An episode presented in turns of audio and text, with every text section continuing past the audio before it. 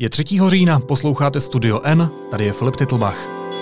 Dnes o tom, jak česká firma financovala podle černohorských úřadů pro ruský převrat a o tom, o co jde místo předsedovi hnutí ANO Petru Vokřálovi. Česká firma z Václavského náměstí financovala podle černohorských úřadů pro ruský převrat v den voleb. Společnost s ruskými majiteli a s nulami v účetnictví poslala v přepočtu 40 milionů korun lidem, kteří připravovali státní puč a najali si zabijáka na vraždu černohorského premiéra. Teď jsou vyšetřování a obvinění z terorismu. Deník N vypátral a mluvil s Rusy, kteří společnost v Praze zakládali a vlastní. Ve studiu je náš investigativní reportér Jakub Zelenka. Vítej, ahoj.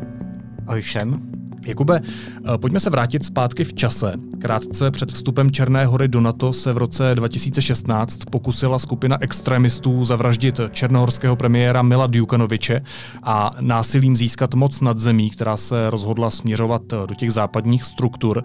Podle vyšetřovatelů z Černé hory stály za převratem ruské tajné služby a k téhle verzi se přiklání i spojenci v NATO. Jaká stopa vede do Česka? Podle našeho zjištění vlastně uh, velká část peněz uh, putovala právě do Černé hory z České republiky. Mělo jít o 40 milionů korun a tyto peníze uh, vlastně měly být uh, použity na vytvoření této jakoby extremistické skupiny a případně na financování některých hmm. jejich aktivit. Včetně aktivit uh, volebních, uh, protože nějakcí lidé jakoby v té skupině byli uh, z opoziční jakoby strany. Здравствуйте. Можно с Екатериной Остапчук? Это вы? Я с вами говорю, да? Na tom případu u nás v Deníku N pracoval celý tým, ty Lukáš Prchal, přespívala i Petra Procházková. Mě by zajímalo, jak se vám podařilo tu firmu, která zatím vlastně stojí v Česku, vypátrat. Tak eh, v první řadě uh, jsme si všimli, že strašně málo českých novinářů čte balkánská média, především ta černohorská, uh, kde ta firma byla zmiňována už někdy v srpnu ale někdo vlastně se nedal tu práci, aby jednak uh, ty zprávy přeložil a jednak šel na ten Václavák a ptal se těch konkrétních lidí, kteří za těma firmama stojí. Mm-hmm. Co je to tedy za firmu? A jakou hraje v celém tom příběhu roli? Kdo ji ovládá? Je to společnost Sotheby's, uh, která vznikla v roce 2014 a měla poslat 1,5 milionu eur právě do kyperské společnosti Derkr. A z této jakoby, společnosti, eh, kterou ovládá Aaron Šaviv, eh, šéf kampaně jedné z eh, pravicových stran v Černé hoře, a taky zároveň Joseph Assad, který byl bývalý zaměstnanec CIA, tak z toho financovali tihle dva lidé ty aktivity. Vlastně se ukazuje, že tato firma jednak tady vznikla pravděpodobně nějak jakoby účelově cílem zafinancovat ty aktivity v Černé hoře. Hmm. A co je to za firmu, čím se oficiálně zabývá? Ona se v podstatě nezabývá jakoby ničím. Když se koukneme do účetnictví, tak můžeme lidově říct, že nemají ani majetek dosahující levné židlefiky, nevytváří žádný zisk, žádný obrat, neplatí žádné daně. A ty lidi, kteří ji založili, tak buď žijou na místech, které určitě nevypadá jako rezidence multimilionářů, jak by mohlo vypadat z té finanční injekce, a nebo uh, přímo přiznávají, že vlastně uh, je někdo oslovil s tím, aby tuto firmu založili a oni o jejich dalších aktivitách nic neví. Нет, у нас не было никакой активности в Чешской Республике. Ага. Но ваши подписи, знаете, стоят на документах при основании фирмы Совбис. Вы никогда не слышали? Если вы, если вы журналист, пытаетесь что-то инвестигировать, то вам к нам лучше не обращаться, мы с журналистами не работаем. А, почему не работаем?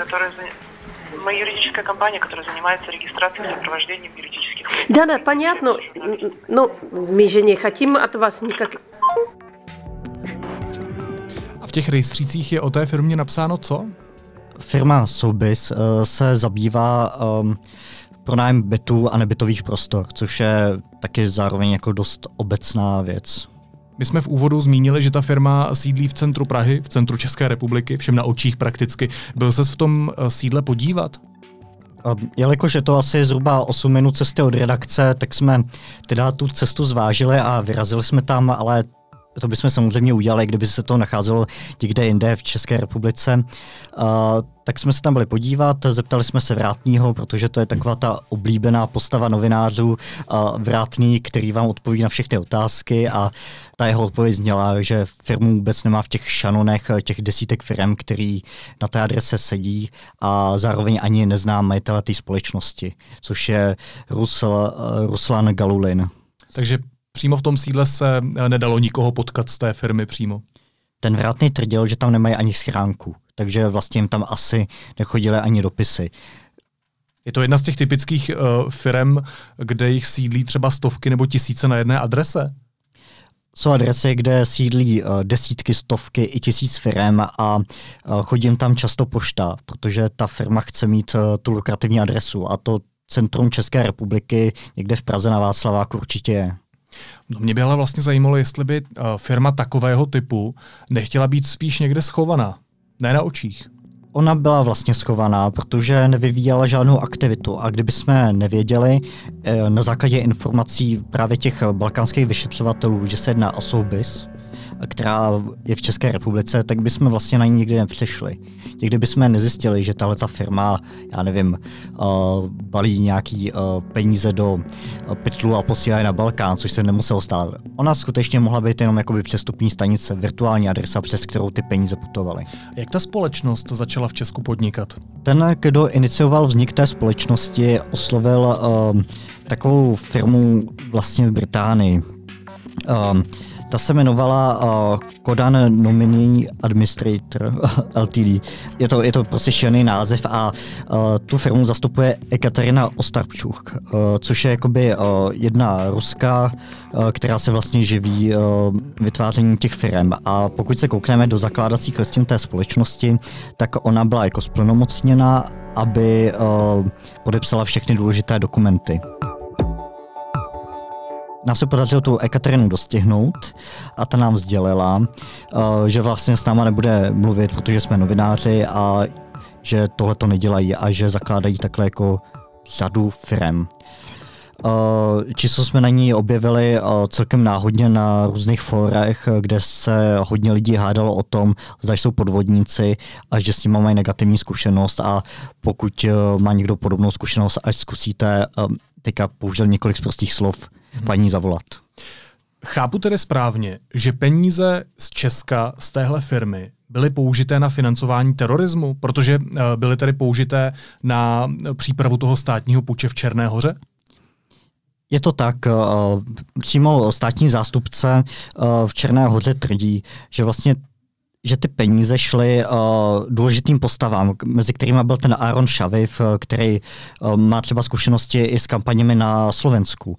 A zároveň patří mezi uh, lidi, které vyšetřuje americká administrativa ohledně spojení Trumpa s Rusy. Mm. A taky šly třeba tomu uh, Josefu Asadovi. Takže uh, ty peníze se určitě dostávaly k lidem, kteří sehráli důležitou roli v tom převratu.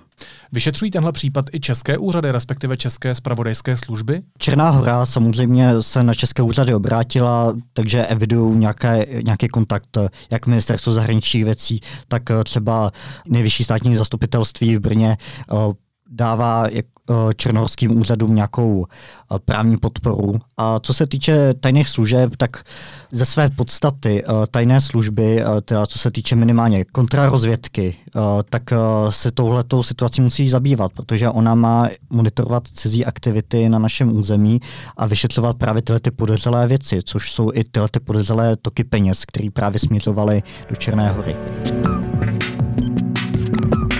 Teďka nedávno eh, se objevil případ firmy, která se objevila na sankčním seznamu, protože patřila vlastně Putinovu kuchaři. Takže evidentně se ukazuje, že Česko je pro ruské společnosti, možná i ruské tajné služby celkem zajímavou destinací, což vidíme i co se týče uh, předimenzování uh, ruské ambasády v Praze, která je několikrát větší než prostě třeba ta americká. A zároveň stále Česko i Praha slouží jako takový ten most mezi západem a východem a místo pro ty špiony. Takže uh, opět se potvrdilo, že uh, Praha je pro Rusko důležitou jakoby destinací. Reportér Jakub Zelenka, díky moc za informace. Taky děkuji Filipe a naschle. Za chvíli jsme zpátky. Neomezená data hýbou Českem. Proto O2 přináší nové tarify Neo s neomezenými daty pro nekonečné sledování videí, nepřetržitý poslech hudby i podcastů. Chytrá síť O2. Teď jsou na řadě zprávy, které by vás dneska neměly minout. Pohřeb Karla Gota proběhne se státními podstami, řekl to dnes premiér Andrej Babiš. Nebude to tedy klasický státní pohřeb, jak premiér uváděl dříve. Archeologové zjistili, že největší část koncentračního romského tábora v letech u Písku se nacházela v areálu bývalého Vepřína. Trosky tábora byly viditelné ještě v 70. letech, kdy se za komunistického režimu Vepřín stavěl. Psychiatr Jaroslav Matý se rezignoval na všechny své funkce v psychiatrické společnosti ČLS Jana Evangelisty Purkyně. Odstoupil i z pracovní skupiny pro dětskou a dorostovou psychiatrii na ministerstvu zdravotnictví. Učinil tak po kritice jeho výroků o autistických dětech v rozhovoru pro Info.cz o Grétě Thunbergové. A Praha vypoví memorandum s díleným koloběžkám Lime. Vedení města se nelíbí, že uživatelé stále jezdí po chodníku a zaparkované koloběžky brání v průchodu. Společnost podle nich nedodržuje dohodnuté podmínky. A teď další téma. Překvapení, údiv a rozpaky vyvolala o víkendu přítomnost bývalého brněnského primátora Petra Vokřála na ustavujícím sněmu hnutí Trikolora Václava Klauze mladšího. Vystoupil na něm jako místopředseda vládního hnutí ANO se zdravicí, která šla proti tomu, co jako liberální politik dosud prosazoval. Jak se vyvíjí politická kariéra a hodnoty Petra Vokřála? O tom se budu bavit s Janou Ustohalovou, která brněnskou politiku bezmála 20 let sleduje. Vítej ve studiu, ahoj. Ahoj, zdravím. Chlapový příběh tím mužem budu já. Pohádka to není, ale i tak chci tančit dál. Čtyři roky práce a pořád se chci rvát. Tak nechte mě to dokončit a Brno povokřát. Petr Vokřál je, jak on sám sebe označuje, i ho tak označují politologové, jeden z posledních liberálů v hnutí ANO. E, velmi populární bývalý brněnský primátor, který se zjevil odnikud vlastně v roce 2014, protože kývnul tehdy hnutí ANO jako úplně neznámý podnikatel a bývalý e, vysoce postavený manažer odpadové firmy ASA na to, že bude jedničkou na kandidáce na primátora v Brně. Nikdo ho předtím neznal a hnutí ANO eh, vlastně ho vytáhlo do té politiky, kde předtím nikdy nebyl, díky tomu, že on je dlouholetý blízký přítel s druhým mužem hnutí Faltínkem. A eh, ku podivu v tom roce 2014 porazil ve volbách neporazitelného Romana Onderku, velmi charismatického sociálně demokratického primátora hmm. brněnského a postavil se uh, do čela Brna s obrovským uh, drivem. S, on má zkušenosti eh, z práce v západní Evropě, dlouho žil ve Vídni, eh, výborně mluví německy, anglicky, takže to byl vlastně prv, snad první primátor brněnský, který dokázal mluvit se zahraničními novináři cizím jazykem nějakým, protože to, eh, myslím si, kromě Petra Duchoně nikdo z primátorů ne, neměl takové znalosti. Petr Vokřál začal to město vést velmi progresivně a e, na rozdíl od svých předchůdců měl jasné vize, kam to město má směřovat a e, jak má vypadat, má se přibližovat západním městům své velikosti, především rakouským, německým, má být liberální, otevřené, Eh, uvědomoval si, že v Brně žije eh, strašně moc víc než jinde mladých lidí, protože tam hodně vysokých škol a že tam hodně zahraničních zaměstnanců, kteří pracují eh, v počítačových firmách. A to, co sliboval, to se stalo?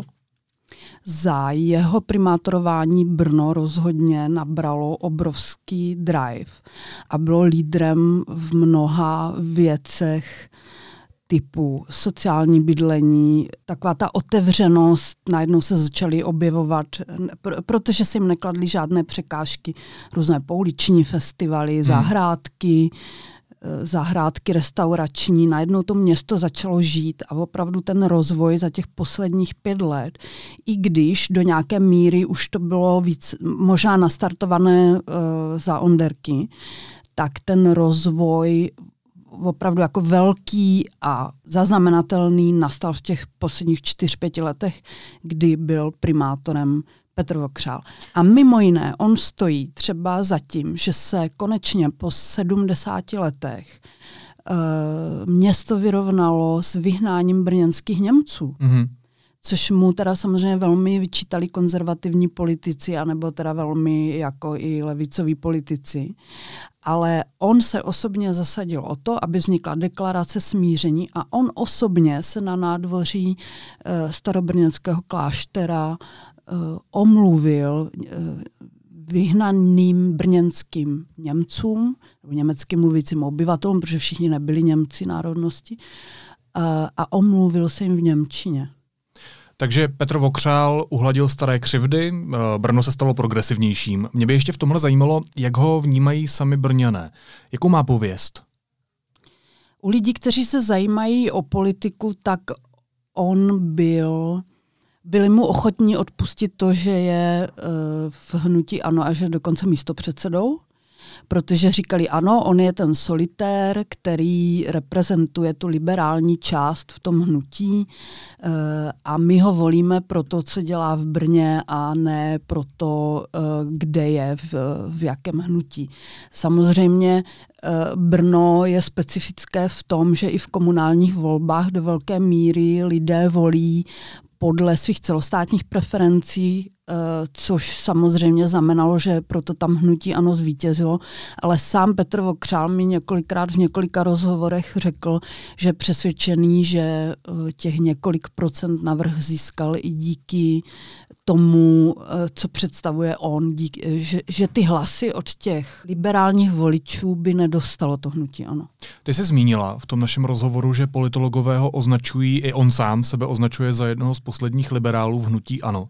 A tak mi řekni, co dělal na ustavujícím sněmu Trikolory? To ví asi jenom on sám, protože on odmítl vlastně komunikovat s novináři, vysvětlit to, proč tam byl a, a proč tam pronesl tu, tu zdravici protože ta samotná jeho přítomnost i to, co říkal, vzbudila obrovsky negativní reakce. Je totiž navíc potenciál na vytvoření prostředí, ve kterém bude možné skutečně problémy řešit, namísto pokusů se procházet dávno známými slepými uličkami a experimentovat na účet občanů této země. Potenciál, jak nenechávat terorizovat majoritní společnost názory minorit. Politolog, se kterým jsem mluvila, Michal Pink z Fakulty sociálních studií, mi řekl, že to byl okamurovský projev a právě proto vzbudil tolik reakcí, protože například Petr Vokřál eh, řekl, že, a teď budu parafrázovat, není možné, aby majority byly týrány názory minorit, což jde naprosto proti tomu, co on představoval eh, v době, kdy byl primátorem. Jo, protože on se v době, kdy byl primátorem, velmi vyjadřoval eh, vstřícně například k menšinám typu Romové, eh, vyjadřoval se velmi vstřícně při migrační krizi. Takhle bych mohla jmenovat jako mnoho věcí, které jdou naprosto proti tomu, co teď řekl na tom ustavujícím sezdu Trikolory. Víte, v 16 letech jsem sice dobře lyžoval, měl jasný názor na svět, byl plný ideálů, ale zároveň jsem měl respekt k autoritám, osobnostem, tradičním hodnotám a zákonným normám. A kdy se to zlomilo? Bylo to postupné? A nebo je to překvapující, to, s čím on vystoupil na tom sněmu? Bylo to překvapující, protože předtím nikdy k ničemu podobnému nesmě, nesměřoval ve svých hmm. veřejných vyjádřeních. Ale jak jsem pochopila potom, jak to vysvětloval, jak se to snažil vysvětlovat na, na Facebooku třeba v těch debatách, tak uh, možná uvažoval tím způsobem manažerským, jakým byl zvyklý uvažovat, že menšiny by neměly uh, například bránit rozvoji infrastruktury a myslel tím neziskové organizace, kteří, které pořádají, podávají žaloby proti stavbě dálnic například, protože to je v Brně velký problém, tyhle ty věci a, a, a žaloby nebo protesty protesty neziskových organizací odsunuli v Brně například realizaci části Velkého městského okruhu, který to město potřebuje o minimálně několik měsíců. Jo. On se to snažil uh, v tom vysvětlování dávat do téhle souvislosti, to, co řekl, Nicméně on ta slova řekl jasně a ta slova víme, co v tom kontextu dnešním znamenají. Nenechat se terorizovat názory menšin. Hmm. Ty jsi říkala, že když vedl Brno, tak ta radnice byla v celku otevřená vůči lidem. Proč teď neodpovídá novinářům? To těžko se dá vysvětlit. Eh, o Petrovi Vokřálovi se mluví eh, už teď jako o jedničce kandidátky hnutí ANO do krajských voleb, které mají být příští rok. To znamená, a on se tím jako netají, eh, že by chtěl vést hnutí ANO do krajských voleb, kde opět má velkou šanci zvítězit. Eh, takže je možné, že je to či, jenom vlastně čistý pragmatismus eh, a z toho manažera opravdu během těch čtyř let se stal reálný politik, který se začal chovat opravdu jako politik, tak jak jsme zvyklí, že se politici chovají. Um, tak vypadá to, že má tedy silnou pozici ve vládním hnutí ANO. Při volbách bude klíčovým člověkem. Znamená to, že hnutí ANO směřuje někam, kam možná netušíme, že směřuje? To se těžko dá teď odhadnout. Samozřejmě hnutí ano, jak, jak v Brně, tak na celostátní úrovni Eh, dlouhodobě velmi zklamané třeba s tím, že s ním odmítá spolupracovat ODS, protože mnoho členů hnutí ANO uh, jsou vlastně pravičáci nebo mají podobné smýšlení nebo dokonce byli v ODS dřív. Spíš než cokoliv jiného bych si myslela, že v případě Petra Vokřála ta spolupráce nebo ta deklarovaná střícnost k trikoloře je spíš Eh, vedená nějakými pragmatickými úmysly. Říká Jana Ustoholová, brněnská redaktorka deníku N. Díky moc. Taky děkuji. A na závěr ještě jízlivá poznámka. Ekonom, politik, cestovatel, spisovatel, myslitel Václav Klaus z Institutu Václava Klauze napsal následující poznámku. Cituji. Hulkami jíst neumím, ale musím se přiznat, že jsem nemohl konzumovat dobrou čínskou nudlovou polévku, protože ty dlouhé nudle se lžící nabrat nedali. Je to asi opravdu všechno složitější. Není divu, že Klausovi nešlo jíst hůlkama, když ke jejich úchopu nejspíš používal neviditelnou ruku trhu. Naslyšenou zítra.